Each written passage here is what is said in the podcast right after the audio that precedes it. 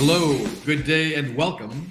It's our podcast, What Freaks Out Founders. And we're a little different than the usual Startup Hero Worship podcast. We want to talk about the fear, the anxiety, the neuroses that can freak out founders of all sizes, all shapes, all descriptions, and honestly, all levels of success.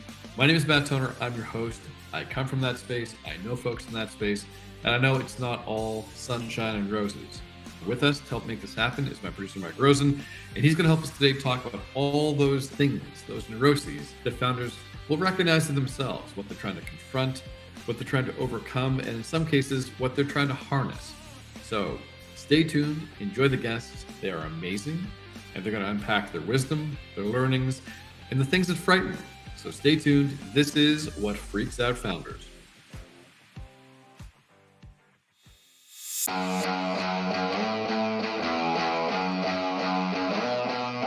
I'm not a risk taker. To my mind, I'm not a risk taker. I live a pretty easygoing life these days. wasn't what maybe wasn't always the case, but I would not uh, put myself at the forefront of people that are out there putting things on the line. In some ways, in some ways, right? Uh, in my youth, I used to do rock climbing, for example, and would I do that this weekend? I would not. However, one thing I learned while doing rock climbing uh, as a young man is that you can climb quite high and do some things that are quite scary. And look at the photos afterwards, take my friends, you're amazed at you that's way the hell up there. But the way you do that is by maintaining your two hands and your two feet. Three of those things have to be on the rock face at any given time, and then you can reach with the fourth. And if you master that method, it's actually quite a safe way to traverse the rock face. And that's what we're talking about today with our guest, Stephen Goddard, about the idea of when you take risks, when you build businesses. You may come from a background or a methodology or even a place that seems quite casual or conservative or not risk taking or whatever. But then when you, you peel it back just even the tiniest bit, you find the wildest risk taking, entrepreneurial, boundary pushing people that could possibly exist. But they, they do it in such a matter of fact way, even they don't recognize the trail they're blazing.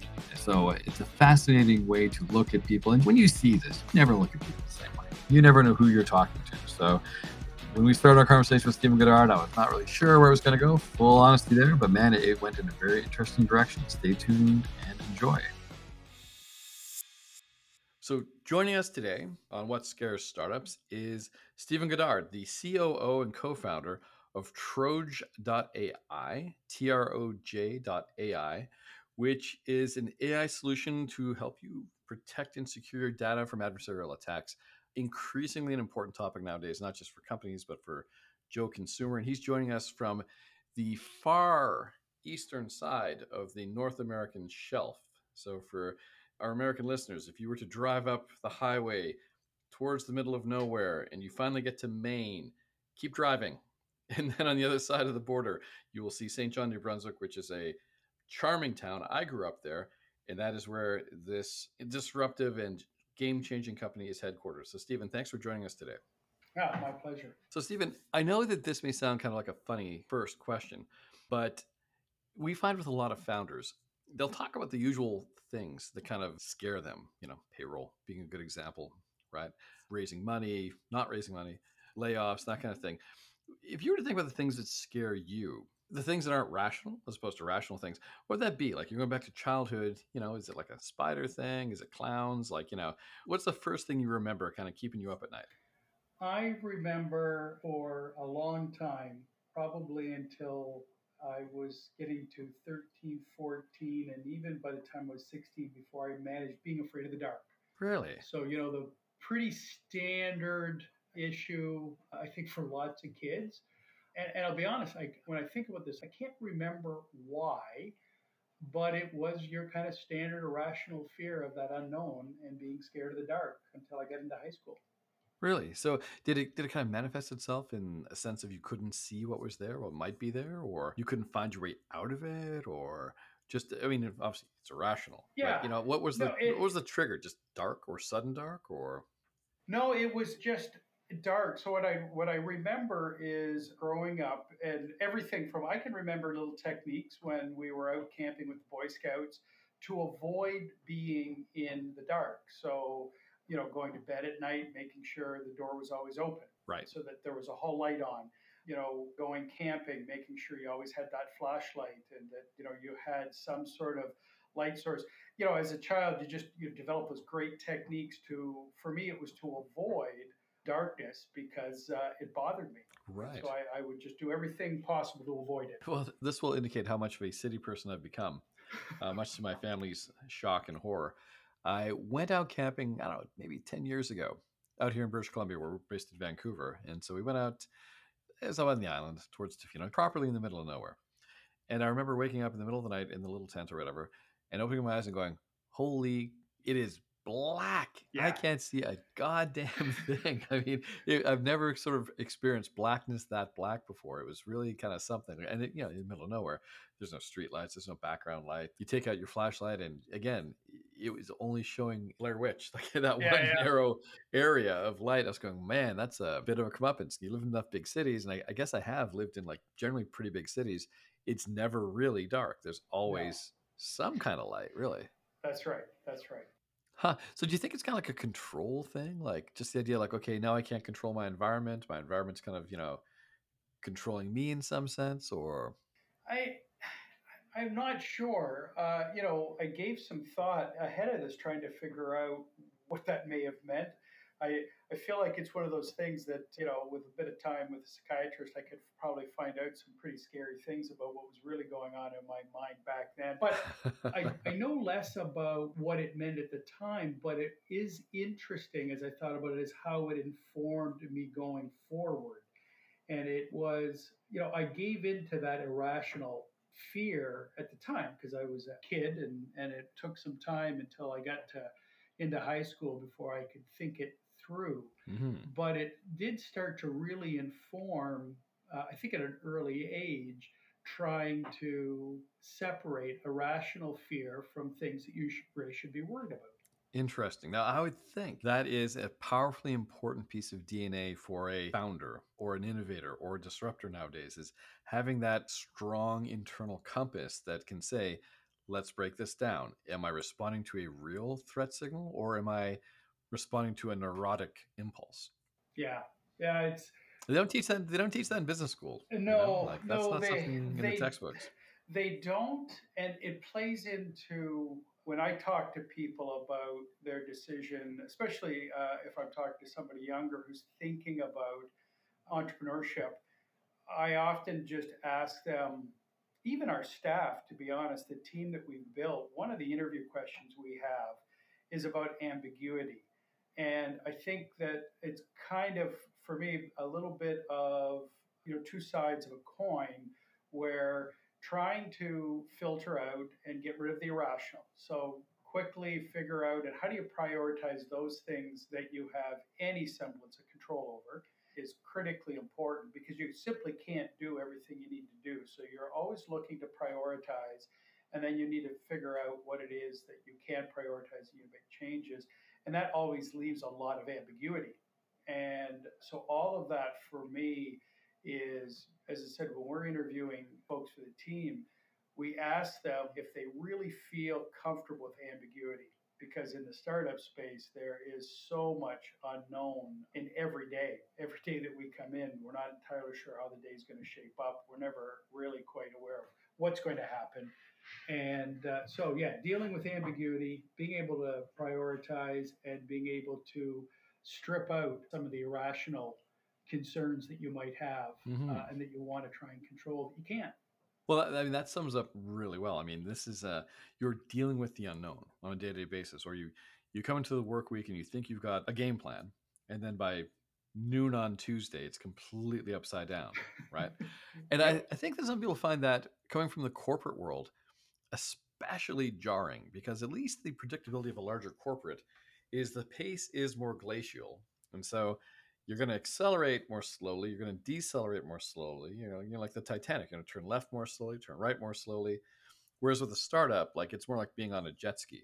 You you make the wrong move, next thing you know, you're splattered, right? Like you're yeah, it, it's over. And I think some people, it's a dispositional thing you know like oh yeah they, they just they, they need a certainty and other people they they need the rush well, it for me, it's that's interesting only because I, I really did have more of a sort of a first half of my career in that mm-hmm. place. You know? Really so, interesting. You know, I like to try to you know, I kind of describe myself as a, a reformed investment banker. So I came out of banking. I actually left banking and moved into corporate for a while. And it was only about 18 years ago, and that kind of gives away my age because that was halfway through my career. It was about 18 years ago that I started working in the startups, and really I only started providing sort of strategic and financial advice to startups here in the region. Mm-hmm. And then started working towards, you know, a couple of startups, worked for folks doing startups. But for me, the, there was a contrast, which was I didn't think I was interested or would even enjoy the environment in a startup. I always I always thought of myself as someone that was more comfortable in that staid environment where things move slower and you were much more pedantic about your decisions. And turns out, I think I prefer the startup world. Interesting. That is a rather interesting journey because I would, I, am not sure many people wind up going that way. I can see people more at the beginning of their career willing to take a chance, especially nowadays, yeah. on doing a new venture because what they're going to lose is they lose the shirt off their back. It's not a very nice shirt, and the experience they gain is far more interesting than just going to a cubicle at that stage. It can really accelerate them. Going the other way, though, that is interesting because I've heard many horror stories of people just having that disposition mid career so instinctively ingrained that it's hard to switch. Did, you think, perhaps, Stephen, that because you moved from corporate banking gigs into more consulting with startups and then into startups, that that helped you realign your risk profile? Because you had a chance to kind of sit on the sidelines and help coach these companies and say, well, okay, I see what they're dealing with here. I'm helping them get around that corner. So now I've demystified it for myself. I, I have a more of an intimate understanding than I did previously, and I feel comfortable now taking that last big step. Yeah. As opposed to just jumping directly from a big media company or a big manufacturing company and saying, I have an idea. And, you know, two weeks later, you're in a WeWork someplace with three teenagers. And you're like, what the hell have I done? Well, actually, that does remind me of uh, I, we went through Techstars as a side note, and, and that's exactly one of the environments we, our first Zoom call. So this was at the end of 2020, mm-hmm. you know, full pandemic, and we're part of TechStars. And I'm looking at the cohort of all the other startup founders, and I'm realizing that almost all the other co-founders are younger than my oldest daughter. And I thought, my, I am in the wrong place among this cohort. But it, it, you're right. I the transition was probably gradual enough for me, and it isn't that possibly unique for my even for my journey because I've always I've always kind of looked for I try to figure out where I'm going to fit and what I enjoy doing the best and I, that's probably evolved but you know my career started in commercial banking and after a couple of years I thought you know I'd like to do bigger deals and I went to corporate banking and then after that I said well I'd really like to do M&A work and so I navigated my way into investment banking in New York City with uh, with one of the big banks Barclays Capital and then I thought, well, you know, I'm tired of this and I want to go and do corporate. And I got tired of being on the corporate side. And I wanted something different. And you're, you're right, uh, the way you described it is I thought, I'll do consulting and I'll go after that segment of market that really doesn't have access to the kind of corporate advisory advice that the large enterprises would have. And I thought that was going to be my niche. And I thought that was going to be the end of my career. I thought I would just consult to the end of my days and, and I'd be happy doing that. But you're right, as I got closer to some of the entrepreneurs, and oddly enough, so one of my first consulting gigs on my own was an ISP that was being sold out west, but the founders were from here in New Brunswick. And so I met them and they wanted to exit their business and they wanted to do another tech startup. And so I worked with them to sell the business and then I worked with them to get their business up and running. And I thought, hey, this is pretty good. I, I'm kind of into it. But oddly enough, they decided they wanted to pivot completely out of technology. They've been doing it for almost 20 years. You know, they're a little bit younger than I was, but they wanted to do something completely different and they wanted to start a pizzeria. And they convinced me to join them in starting a wood fired pizzeria here in New Brunswick. And so, good lord, that, uh, they must have been very persuasive. Well, they were, and and I've always, you know, my my side passion has always been around food. I absolutely love food and cooking, and they were actually trying to convince me because they liked some of my recipes. So, together, their entrepreneurship and their whole experience, uh, having started their own ISP and, and done other tech work, I had some comfort. In fact, it was my partners that taught me because I one of the things I said to them is I don't think starting a business is for me. It's so risky. I can't imagine me being comfortable with that level of risk. And they said, "Are you crazy? We're the most risk averse folks you're ever going to meet, and that's because we can't afford to make one wrong step. We we analyze everything." To the, you know, we take all the available data, we look at it really hard, and we try to make the most calculated, informed decision because we can't afford to just wing it. You know, we don't have the budget to do that. And that actually, very early on, has always informed my approach to startups and entrepreneurship. And I do find, I mean, there are you know lots of entrepreneurs that kind of wing it, and and there is this notion that they're they're taking on a lot of risk but maybe because of my vintage and when I started doing startups, I mean, that first startup, I would have been 40, 42. I was very concerned because I had a family at that point. I was very concerned with making the right decisions. And so I look at entrepreneurship as being as calculated as you possibly can with very little room for margin if you want to be successful. And so it was kind of an easing into my entrepreneurship and i come at it with maybe with that you know 20 plus years of experience from a different way of looking at how you should manage yourself in a startup well, you're tapping into two actually well documented trends, uh, maybe consciously or unconsciously. There's been a lot of research recently, a couple of years ago, pre pandemic, that pointed to how successful founders tended to be more in their 40s. Like the batting average is much higher yes. than founders in their 20s. Like the founders in the 20s, maybe they get more of the curve jumping, home run exits, yada, yada, more press. But the overall batting average is consistently higher if you're in your 40s right? Secondly, and I and I believe this, and you articulate it extremely well, is this idea that people have this idea of startups or entrepreneurs or innovators as being risk takers.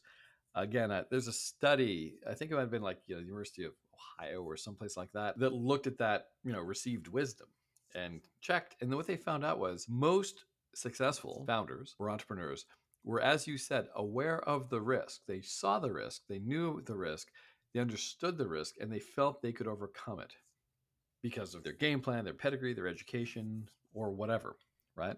So, yeah, I mean, it is one of those things. If you want to stay in this, it's not a sprint, it's a marathon. And I often we'll tell young founders, you're married to your startup for seven years, right? If you want to be successful, chances are, but you need to look at it through that kind of a lens. Yeah. Like do the research, do the homework, find co founders or execs that can offset your weaknesses and your compatibility. And yes, there should be, you know, adult supervision if necessary because you need to draw upon that expertise, right? So, I mean, you, you, you put it really well. And but you know, and it's still a bit of a move, right? Oh, yeah. When were you in New York, by the way? Like you mentioned, you're at Barclays in New York. What, what what years were you there? I was in New York. I think I arrived in 90, 95 or 96, and I was there in 2001. Yep, same with me. Exactly. Oh, the same really? Way. Yep.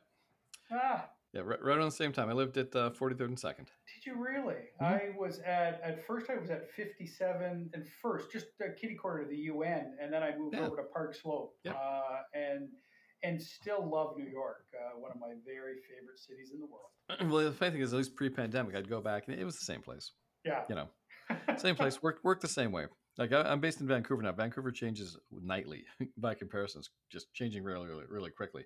Uh, New York, yeah, it still kind of works the same way. Yeah, but uh, but that's an interesting time you were there. And, and do you think actually that location might have been part of your DNA change that made you more ready to take on bigger challenges or riskier undertakings? Because New York is a place that tends to bring that out in people. It's not for the faint of heart and it challenges you. I always felt challenged just walking out the door in the morning. I felt like today was a challenge because of the tempo and the excitement. And, you know, I came back a different person a few years later. Do you think that location matters in that sense? That that was a bit of a crucible for you as a professional? I, it could have been. I mean, so I grew up in London, Ontario, and then I went to school out here in the East. My first job was just, you know, north of Toronto, did my MBA, moved to Toronto. Then I moved to Tokyo and then I moved to New York. And it wasn't, I'm not going to, I don't want to attribute it too much to New York itself, but again, this willingness uh, I find in myself to just kind of seek out uh, new challenges. You know, uh, probably what really forged it was, you know, moving to Tokyo. I spent a year there with Royal Bank. but I moved to you know a city and a country where I didn't speak the language at all. I had no idea what to expect, and I came out of it going, that was a great experience, and mm-hmm. it really it took me to you know rather than returning home to Toronto, it's like okay, what's next? And and then it was New York, and it, whether it was a, a, turning of the tide or just uh, I think for me more of a layering on all of that you know, that I went through commercial, corporate, investment banking. I went Toronto, Tokyo, New York. By the time I arrived here in St. John and was doing the corporate thing, I was more than willing to take on a challenge. And so I became, you know, less concerned about what I was going to do and more interested in doing what I thought I might be quite good at, mm-hmm. and and just work really hard at uh, you know the relationships and developing the network. And I think that overall, I mean, again, it's, I think it plays into people I don't think would identify, you know, people closest to me wouldn't consider me a risk taker. They, they would probably describe me as far more calculating. And I think that whole journey for me is just incremental. It's been incremental to get to this place. No, you know, big catharsis. No, okay, I'm going to throw it all up and take off. Every change has just been incremental enough but I've gone from starting at a uh, small bank north of Toronto to uh, doing a startup almost 30 years later. So let me ask you a question, Stephen, if, if I may. You ever tried rock climbing, like climbing rock faces, things like that? I haven't done well. I, have certainly tried it. I wouldn't call what what I've done, you know, on those on the rock walls. I've tried it and I've I've enjoyed it. But my sporting activities are probably a little bit more extreme than my personal corporate. Well, because it strikes me that you would be very good at rock climbing because the whole rock climbing psychology or technique is you get three hands and feet. There's always three points on the rock and one reaching for the next. And that strikes me as the way you've tackled your career. It's like yes. you didn't just throw everything, sell the house, grab the kids, move to Japan. You said, okay, I'm going to calculate this. I'm going to go with RBC, yeah. corporate relocation. Therefore, I've got three quarters normal, one quarter new. Yeah you know? And then you move from point to point place to place. So you're always in yeah. a new situation but you have enough of a foundation piece that you wrestle with the new. And not wrestle with everything at once. You know you're you're wrestling with the thing that's new and the other yes. stuff you've already got yes. kind of figured out. And i think that is a yeah. a really good philosophical approach for founders and for entrepreneurs and innovators because the world is big and complicated. And you need to move from a position of strength to strength. You know it's like a chess mm. game you build positions and move from positions. You don't just fire everything down range and hope something hits. You know. Yeah. Uh, so in that sense, it's kind of a good strategy, really. Well, well, it is, and and you know, I, I, like your description of rock climbing. Now, it's not that much different. I use, for me, my sort of sports analogy. You know, there's lots of them, but I have done judo for more than half my life, but that's exactly the same thing, which is, you know, you're not necessarily the biggest, strongest, the fittest, but you always need to be strategic and you've got to be cautious on your attacks. You've got to be good in your defense. And, you know, all the sports metaphors, you know, we use them in so many ways, but it's always finding that place where you can feel like you're fighting from strength mm-hmm. and playing to that and being very cautious if you want to win the battle.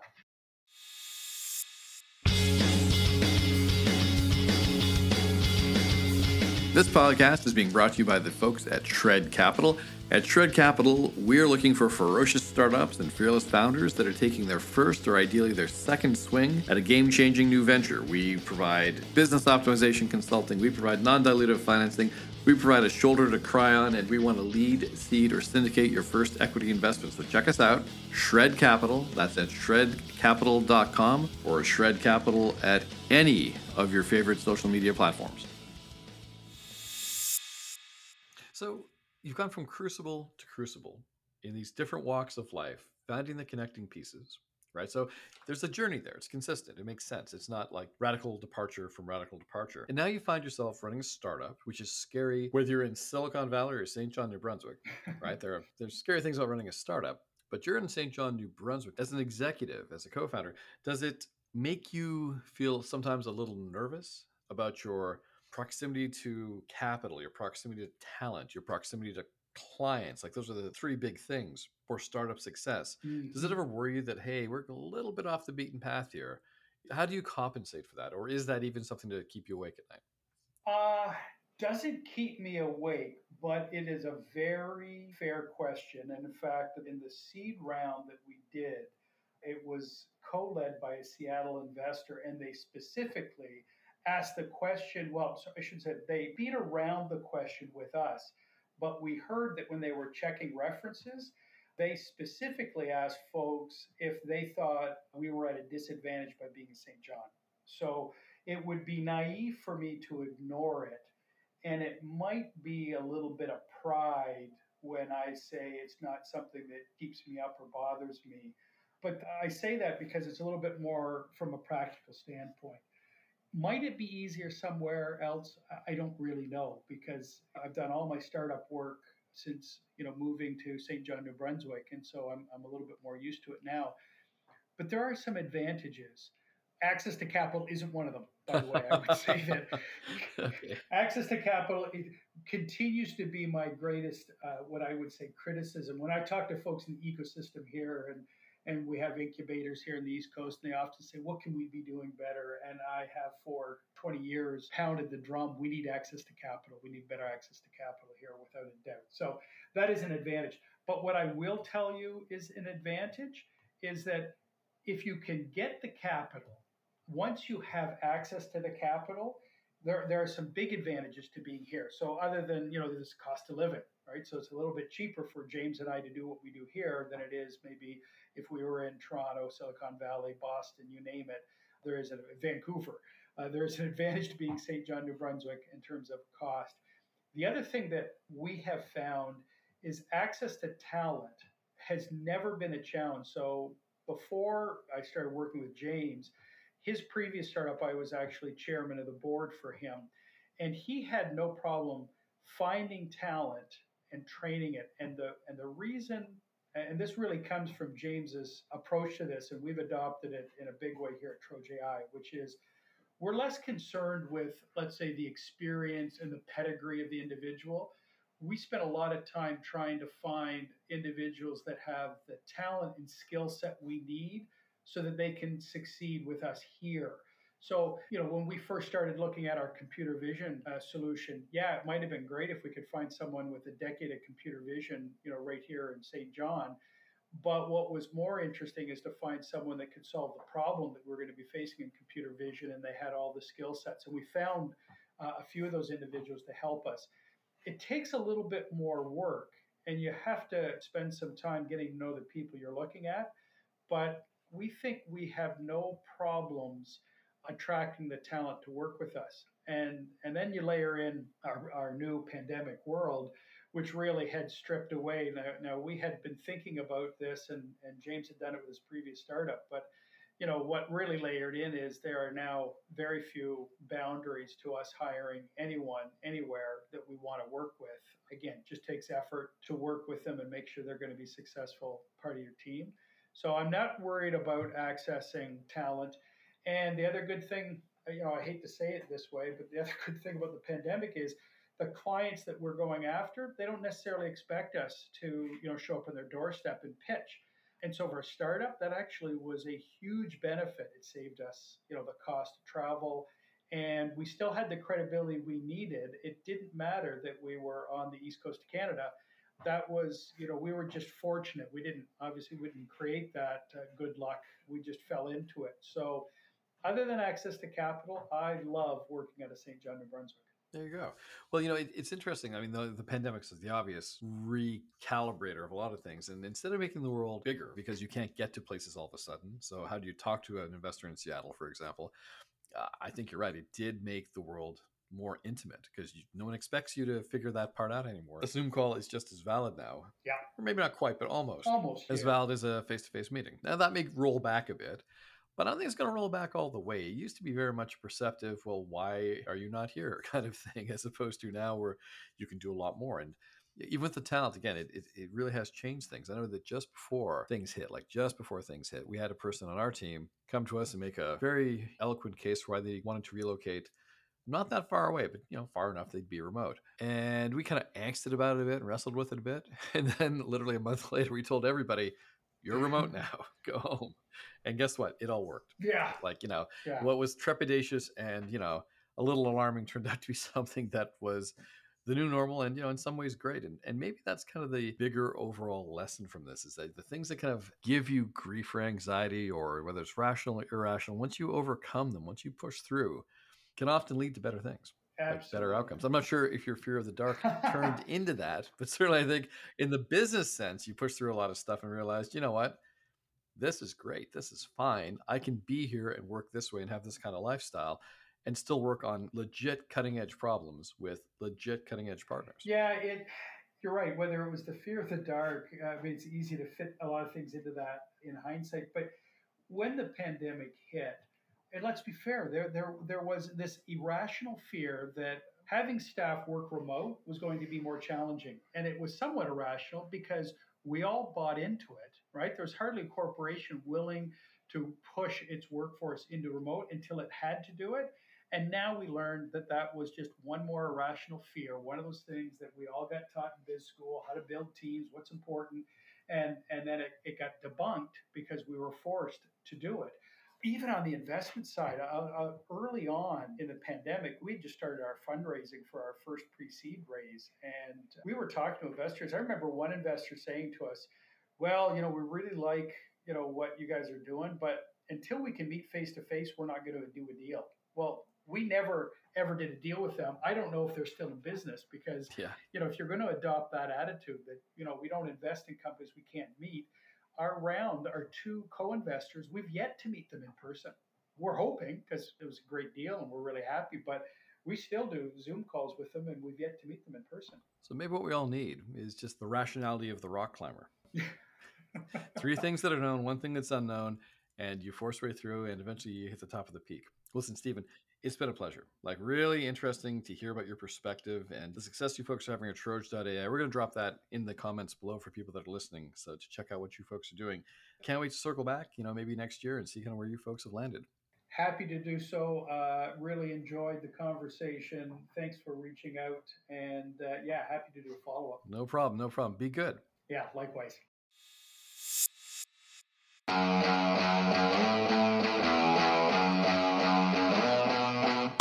So I, I gotta say, Mike, the one thing that stuck out with me, the absolute craziest risk is people don't go for this pizza stuff, do they? Like that wood-fired pizza stuff. No one eats pizza, right? That, that can't be a market. I guess I guess I guess it is. Wow, wow. I, who knows? I gotta try this this this sometime. Okay, there you go. So what, what did you think of our friend? What did you think of Steve? I, I I thought it was quite a surprising conversation. Did not expect it to bounce exactly the way it did. Yeah, it's so interesting because he seems like such a positive, eyes wide open kind of guy, and I think that that's served him incredibly well over the course of his career. And it seems like he doesn't have a lot of barriers to seeing his own abilities.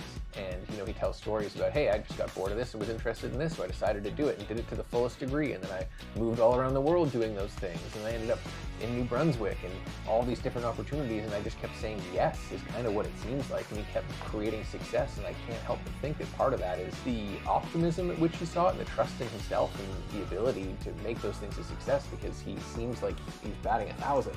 Yeah, when you hear him talk, his delivery and his matter of factness, you can kind of see the dad khaki pants, right?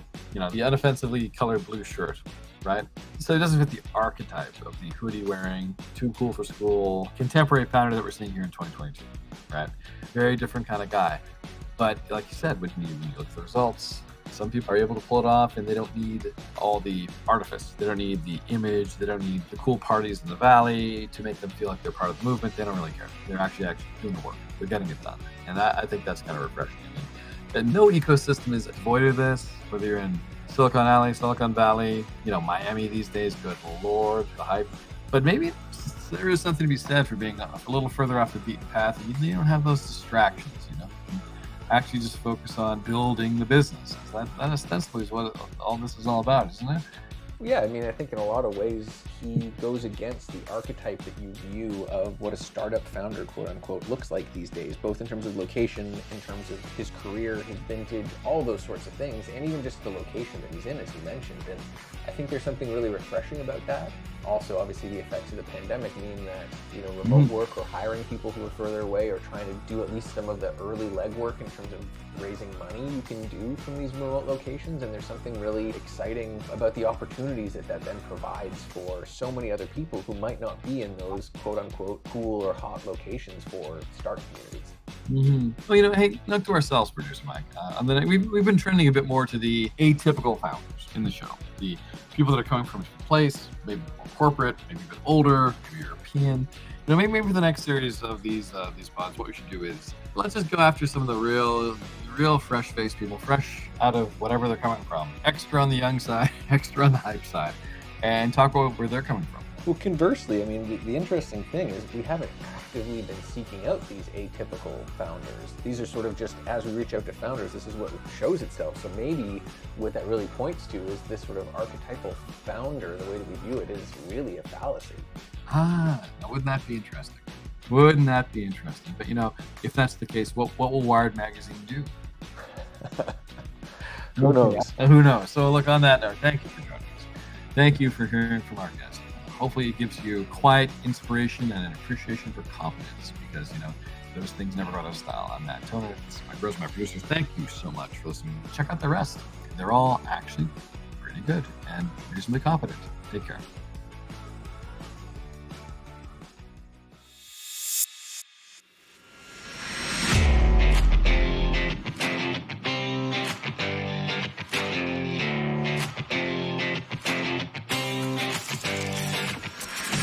Okay, so that does it for the day. The pod is done. I want to thank our guest. I want to thank our producer Mike in the control room for all of his thoughts and his feedback and his wisdom, and of course his technical skills. That's what makes all this happen.